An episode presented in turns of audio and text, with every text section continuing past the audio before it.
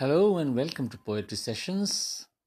In this episode, the poet is Robert Frost, and his poem is Fire and Ice. Some say the world will end in fire. Some say the world will end in fire. Some say in ice.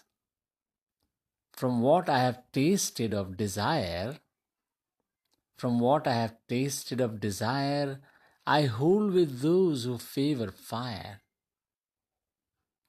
But if it had to perish twice, but if it had to perish twice, I think I know enough of hate to say that for destruction, ice is also great. To say that for destruction, ice is also great and would suffice.